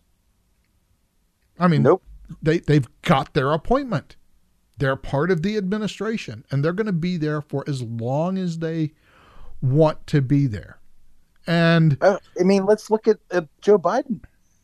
This guy has only failed up. He has never successfully accomplished anything. And the only thing he's ever done is in government and he's been in the government for over 50 years. And he's never accomplished anything. Not one thing. And they made him president. Yeah it's it's, it's it, that's how government works. Uh, it kind of reminds me of ghostbusters where you know dan Aykroyd, when they're about to be fired from from the university he says i've worked in the private sector. They expect results Yeah, well, if that was true in 1982, how much more, or 84, how much more true is that today? Uh, yeah, the private sector expects results. What results do we expect from the government? Um, whatever they are, I can almost guarantee that we're not getting them. But no, we get multipliers. Don't you understand? We get multipliers from government spending. this is always, I remember when uh, uh, uh, Paul, um, the economist, the, the, idiot economist, New York Times, Krugman, um, Krugman w- w- was pushing this idea that for every dollar the the federal government spends, we get one point four dollars of efficiency out of it. Like what? How is that like? Where do you even come up with that number? Um, it's just so obviously false and the, the, here's the problem with that argument. And by the way, it, it's an argument that I, I must assume that Paul Krugman knows perfectly well. That we is wrong. Yeah. That you know the only way that that is falsifiable is if we stop taxing and see what happens when that money remains in the private sector and check out what that multiplier hmm. might be. So you know, we we can make up any term. Yeah, government. It, the, the, what is it, Baghdad Bob? The multiplier is infinite. yeah, m- maybe it is for all we know because we don't have a counterfactual that we can point to. Um, you know, well, except that we do. I mean, we have lots of counterfactuals. When the government gets involved and takes over any space of economic influence, everything gets more expensive. Everything. Medicine. Look at medicine. Medicine has got increasingly, almost exponentially, not quite, but pretty damn close, more expensive ever since uh, we instituted uh, Medicare and Medicaid and that's taking over. Uh, at the time, I think it was only about a quarter, uh, but now it's it's almost like two thirds uh, of all medical spending. And I mean, and then we wonder why it's gotten more expensive. Education. As soon as uh, uh, the government got involved in uh, how college was paid for, and who paid for it and what went to pay for it. As soon as federal tax dollars went in there, it got more expensive. There's no federal multiplier there. There's uh, actually a detractor. Yeah. And, and by the way, there are times when the private sector is not a lot better. Um, That's um, true. Uh, Absolutely. You know, I, I think a lot of it has to do with the, the size of the organization. Uh, just for an example, um, because you know, I saw an interesting video about this very subject by Adam Conover, um, the guy who used to do Adam Explains Everything on TV. Yeah, yeah. Um, uh, but Ticketmaster. All right, if you want to buy a ticket to any concert, basically anywhere in the country, you're you're going to buy it through Ticketmaster. Yep. Because they control basically 95% of all, uh, certainly of, of, online ticket sales, and something like 80% of all venue sales. So, can can we say that having a private market in concert tickets is working out great for everybody? Well, no. Somehow we've managed to get a a, a monopoly there. Um, I and by the way, the same thing has happened in banking. Um, you know, I, I remember growing up when there used to be, you know, First National Bank and First State Bank and, um, you know, all, all these banks everywhere. Um, you know, any given town probably had four or five different banks. Uh, same thing in radio. Um, you know, if you had 25 radio stations in your major metropolitan area, um, they were probably owned by 25 different people. And so Okay, great. But now, if you work in radio, you either work for Infinity or Spectrum, and or Clear Channel, or yeah, or, or Clear Channel. Um, and by the way, if you lose your job at Clear Channel, you're done in that town because they probably own all of the radio stations in that town. Uh, here in San Diego, I think there is a Christian station that is still independently owned, but uh, Infinity Broadcasting owns every single other station here. Uh, maybe it's Spectrum. One of the two owns every radio station here in town. This is San Diego. There's like 25 radio stations here. They're all owned by the same company. Um, and if you burn your bridges at that company, it's not, you know, tritty trotting six blocks down the street to the next radio studio. You're just done. You you now have to leave the city. You're you're being run out of town if you want to stay in You're radio. banned. and you know, I'm I'm I'm a big fan of the free market, but one of the things that makes the free market work is competition. And somehow we're managing to basically monopolize banking and broadcasting and uh, ticket sales. I mean, there's all kinds of stuff Uh, oh Well, no, those first two, no, though, no are- listener, not the NPR station. That- that- that's owned by the University of that's San Diego. owned by yeah. yeah, uh, No, but, but the first two are definitely governed by. I mean, they're regulated by um, the Yeah. the federal government. regulated in quotes. Yeah, I mean, ticket sales. Well, I'm sure it is regulated on some some sense. But I, I I don't know how, or you know, I I literally have no idea Yeah, how it way, works. but- Amazon just bought a healthcare company. oh, it did. I didn't know that. yeah, so okay, and then went straight by the FTC. Nobody, Well, but look, nobody better than I. we should all want to have our phones, our healthcare, our refrigerators, our toasters, uh, our TVs, um, our recliners, you know, our headphones. Everything should be on the same service and all in complete sync with one another and happy harmon- harmony. And then we don't have to worry about anything. We can let somebody else take care of it. Yeah, well, that's how the EU does it. Yeah. Uh, Like cell phones, they just mandate what the technology will be, and your cell phone ha- has to work in every single EU country. Right.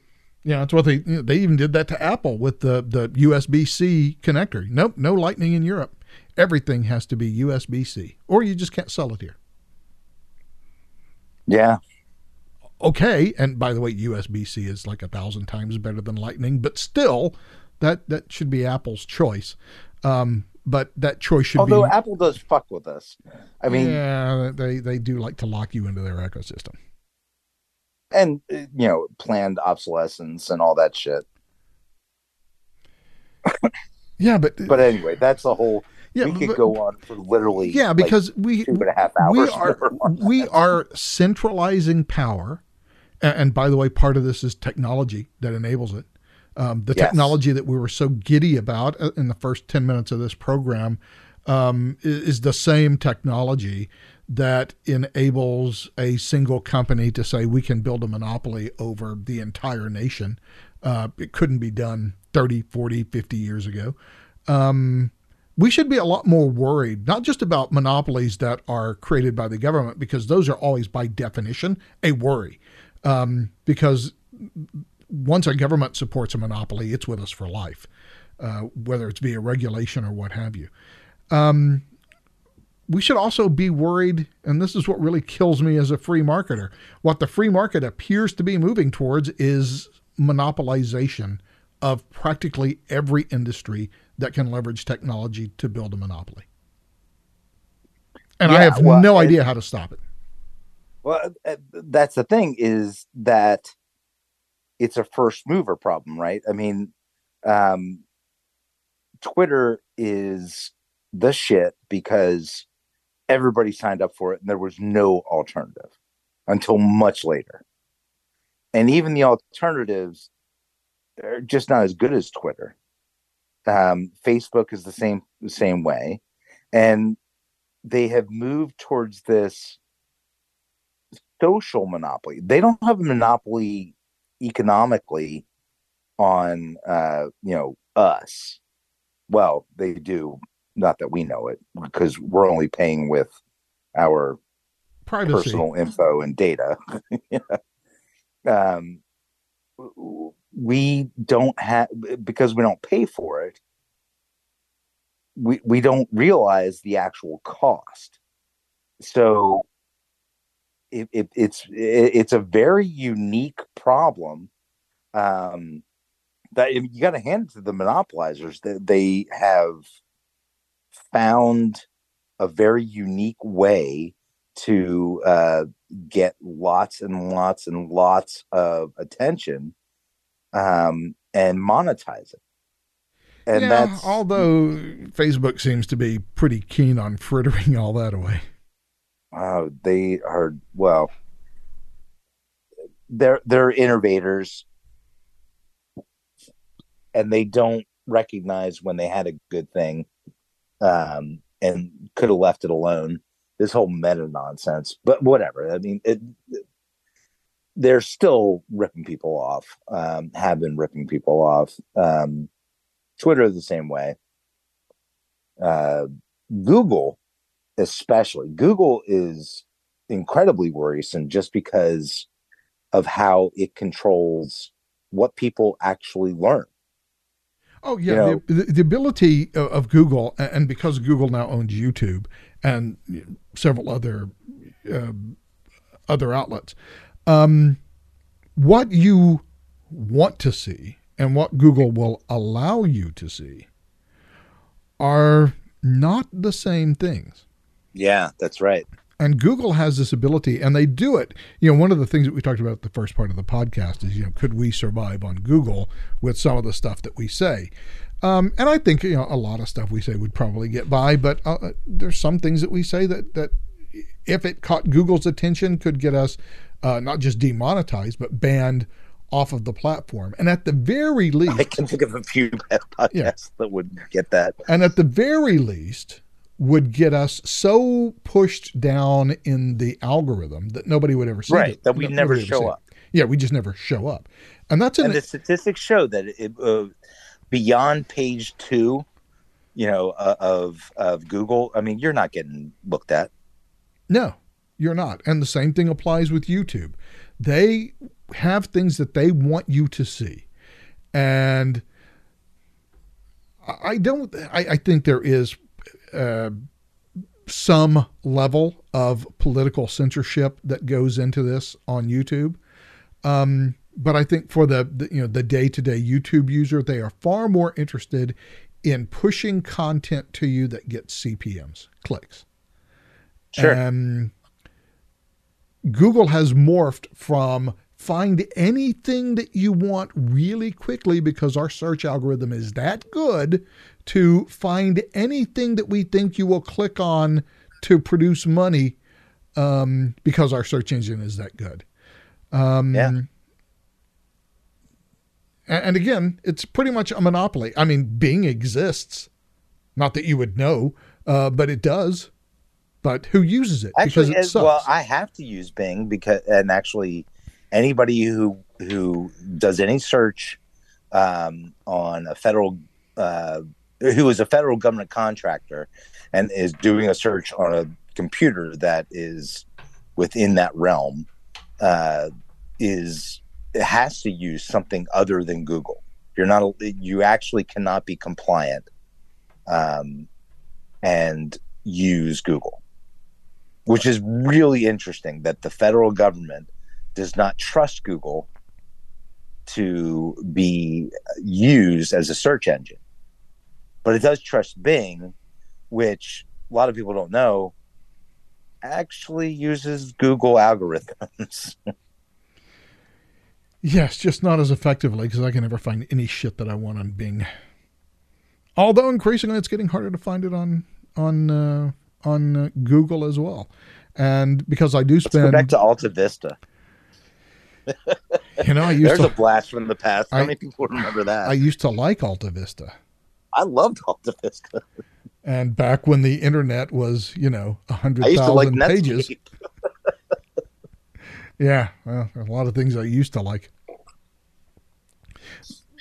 But you know, one of the arguments that libertarians have always made, uh, and by the way, we're, we're kind of getting close to section 230 stuff, which I didn't intend to cross, but if we have to cross that bridge, we'll cross it. Um, one of the things that libertarians have always argued, and, and conservatives as well, uh, which is, you know, you got to keep hands off of all this stuff because the government will just screw it up, which, okay, yeah, sure, it will. It, you're, you're, you're expounding religious doctrine to the temple singers there. Um, but that doesn't mean that the private companies won't screw it up as well um, if there's a way to and do the, it, well, and just do it. this out there that the defense that the private companies will screw it up as well was always there. It was just that oh, well, that's going to invite competition in. Yeah, but now the problem is how do you compete? Okay, let's take YouTube. Now, Rumble exists. I mean, it's there, it's alive. Um, people use it. Um, it's not a tiny, tiny community the way it used to be, but it also ain't YouTube. I mean, no, you're not going to find it on your hotel room uh, TV that you can just go and sign into your account and look up whatever you want. Yeah, and the the the sheer amount of of barrier to entry for let's say making a YouTube competitor. Um, the the number of servers that you would need to have, the amount of disk space that you would need to have, all the performance monitoring and stuff, so the the, the bandwidth requirements, just the, the, the capital expenditure for trying to compete with YouTube. Well, I mean, who has that money? I mean, maybe Facebook did at one point, um, but right now, if somebody decided to make a real competitor to YouTube, who could do it? Yeah, I mean, not even Elon Musk at this point could do it. No, and let's say that, that, that the FTC did get involved. And the FTC decided, okay, we are going to bring an antitrust action against, um, I guess it would have to be Alphabet, right? Right. Uh, that yeah. would be the the parent company. So we're going to bring a, a, an antitrust action against Alphabet, and we're going to split um, Google up into you know three different companies. Mini Googles. Let's say, you know, three different companies. There'll be Atlantic Google. There'll be L Google. Yeah. Okay, even if you did that, okay, how would you split up the billions of hours of content? And how would you do that anyway? Because the whole point is that the internet is everywhere. It's like you can't actually do that. It's not like users only come from one particular area. You know, w- when they split up the, the, into the baby bells, it was it turned into regional bells, which didn't help anything. Yeah, because regional that's beside the monopolies are regional monopolies are much better than a national monopoly. And- but that's beside the point. That you, I mean, there's no way to actually split it up. I mean, you, you, that's not a solution because the internet is everywhere. Yeah, but, well, but no, but but the content isn't everywhere. I mean, the content lives on Google servers. So you know, to, to that extent, then the question becomes, okay, what do you do? Just every, you know, eeny, meeny, miny, mo as to which new Google gets this video. Um, Right. Okay, and then Yeah, how what- do we transfer that? Access. Yeah. What has regional access? Yeah, it, it's just how would you split it up? Because there's there's billions of hours of video files that would have to be. I mean, would you shut them off on, or, or would all three Googles have to have all the same videos on them uh, at the beginning? Well, now you've just tripled the amount of of storage infrastructure and bandwidth of infrastructure you need for all three companies. Um, I, I I just don't know. See, that's why I, I don't know the how you do thing it. Is just i- is just to turn them into, or or legislate them as a public utility. But a federal public, you know, see, even that's not going to Well, work. okay, now we get the feds involved. That's going to work out right? great. Yeah, yeah. See, that's not going to work either. At least if the feds are involved, well, no, that's not even going to change anything. And I'm obviously thinking off the top of my head here. Yeah, no, no, it's Uh, it's a hard nut. It's it's it's a hard nut. Listener says, "Don't go there, Michael." Um, look, it, it's a hard nut to crack. I don't know how you would split it apart. I mean, look, when you split up Standard Oil, um, at least you knew where they. which didn't even matter at the time. yeah, but yeah, but but at least you knew where, where all their assets were geographically, right? So you could you could then you make a, got Esso and you got Exxon and you got Yeah. Arco. and and whenever you split up uh, the phone companies, well, they did it on a regional basis, and they split up Ma Bell into you know eight different regional bells. Okay, fine. Um, it works because all their infrastructure was you know basic, largely confined inside those regions, and it was logical. But then when you get into, I mean, how would you do it with banking? How would you split up Wells Fargo? yeah, that's always well. That's what Glass Steagall was supposed to do, right? W- was to split the uh, investment banking side. Yeah, but, I, from- but but forget the investment banking side. I mean, we could technically we could just reimpose Glass Steagall and just force Right. force all the banks to divest themselves of their you know investment arms and spin them off as, as separate companies. That would be easy. What, what, what if we decide we don't want a nationwide bank like Wells Fargo that controls that many deposits? What if we wanted to split up Wells Fargo? How would we do it? I mean, by state? Well, that's how it got started in the first place. Yeah. Uh, you know, well, that's how we do insurance bank. companies. Yeah, and so I, I, I guess, but you know, we do have people that that move around in the country. So what would that mean if I moved out of you know California? Um, Wells Fargo in New Mexico would not be Wells Fargo in California, and I would have to shut down my account. I'd have to transfer everything over. Would I? I'll have to order new checks. My account numbers would all change. It would throw off all of my bill pay. Um, yes yeah, it, it, you know, the, the, the, we have all of this convenience, like in banking. So I could get a you know a wild hair and just move to Texas tomorrow. I could just abandon everything and go live out you know outside of Killeen, Texas, in a shed. Do it, do it. And my bank would still be Wells Fargo, and I'd still have the same account number, and I wouldn't have to get new checks or do anything else. I'd I'd, I'd be fine. I, there's a level of convenience that comes with that type of, of you know, market control. Um, but and that's how it's sold, quite frankly. Yeah, and you know, it used to be if you move to a different state, well, you know, you're you're going to have to take all your money out of the bank or wire it from your old bank to your new bank, and you're going to have to start all over from scratch. Um, so, you know, we've given up a lot of competition, which means given up a lot of, of restraint over both prices and restraint over commercial practices in favor of this convenience. And I honestly don't know how we dial that back. Well, I, I don't think we can because the only people who would want to dial it back are people who are thinking long term. And that's very, very, very few people. And there's no real solution. So, unless somebody comes up with, and I'm really kind of hoping you and I can come up with it because we're going to be fucking rich if we do. yeah, it's true. um, there's there isn't really a solution. Uh, that convenience factor is huge. I mean, really paramount. It's really nice to be to know that, um, just like you know, if you go to an Applebee's anywhere in the entire country, it's going to have the same uh, food. Riblets. It's going to be served the same way you're going to have the same things and it's comfort. Well, it's nice to know that about your banking system. It's nice to know that your phone is going to work.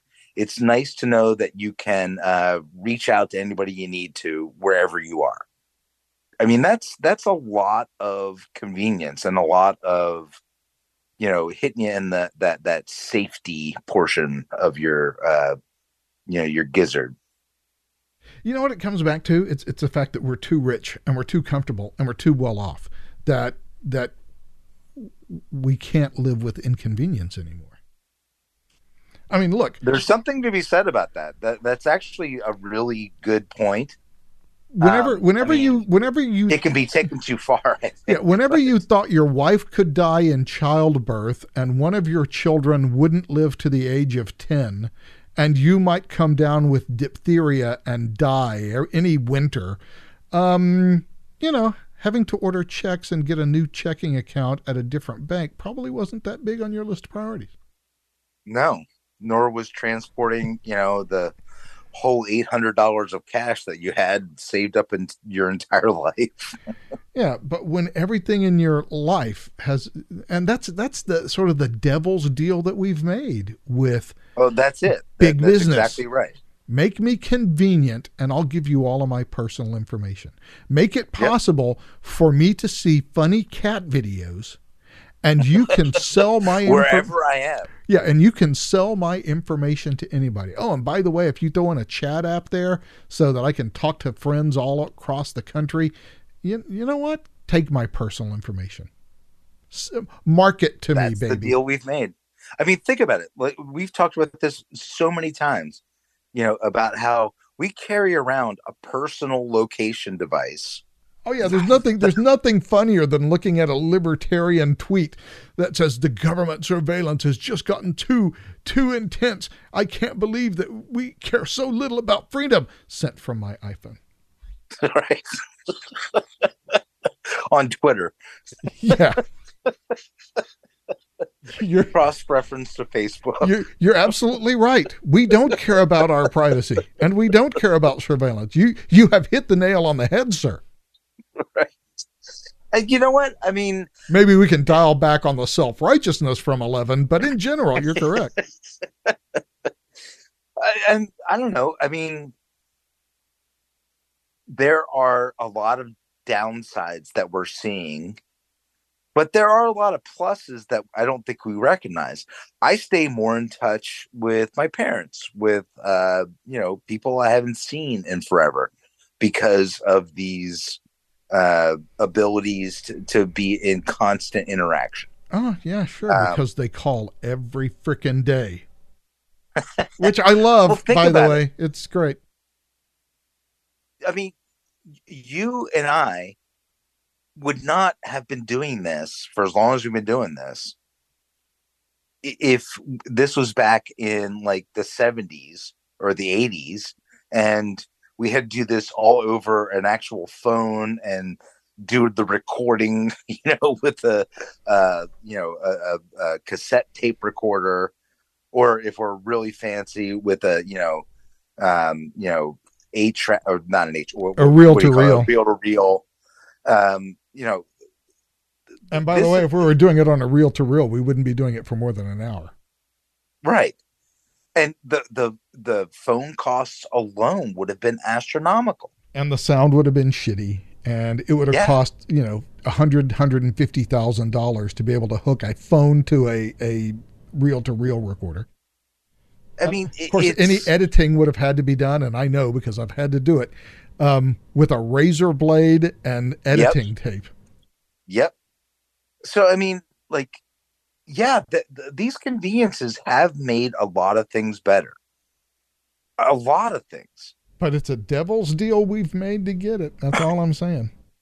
It's that's it's true, and I think it's the Americanness in us, and I really do believe this, that says, well, you know what, we can find a way out of this and make it even better.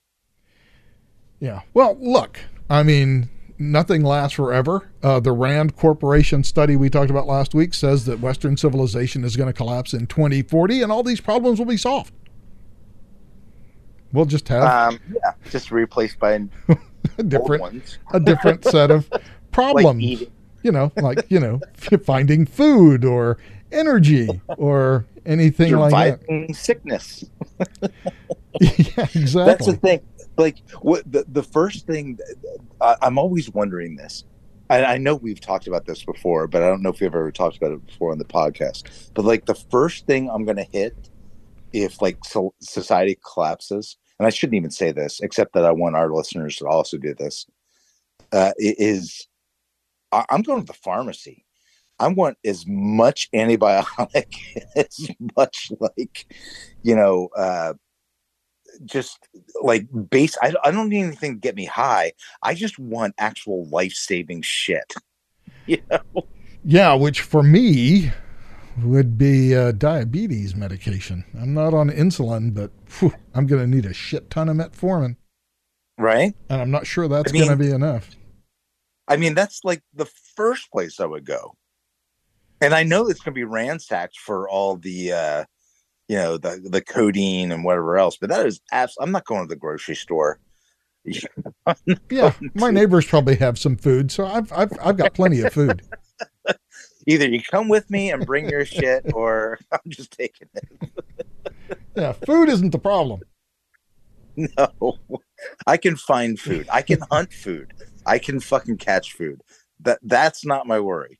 My worry is antibiotics and you know other meds that like would just again I, I don't i don't need to be high i just need to be able to function yeah because you know it, I, I can't imagine anything that would suck more than surviving the apocalypse and then dying from an infection because you tripped over your shoelaces like, and scraped damn a it. knee. are you fucking kidding me i can't even meme this shit Well, um, look, we've been at this for almost two hours. We, we probably should should should think oh, about thankful, think about thankful, shutting it down. thankful. Um, although I just got a package in the mail today. Speaking of the apocalypse coming, I uh, um, I just got uh, two brand new sets of level three A body armor. Oh, So I'm I'm good against rifles at this point. nice. All right, Uh, meet you in Colorado. All right, buddy. Have a great week, Michael. We'll talk to you next time. Bye. You've been listening to the Observations Podcast for the 24th, I believe, of February 2023. Thanks for listening to the podcast. We're glad that you do. Hope you're listening next time. Until then, have a great week. So long.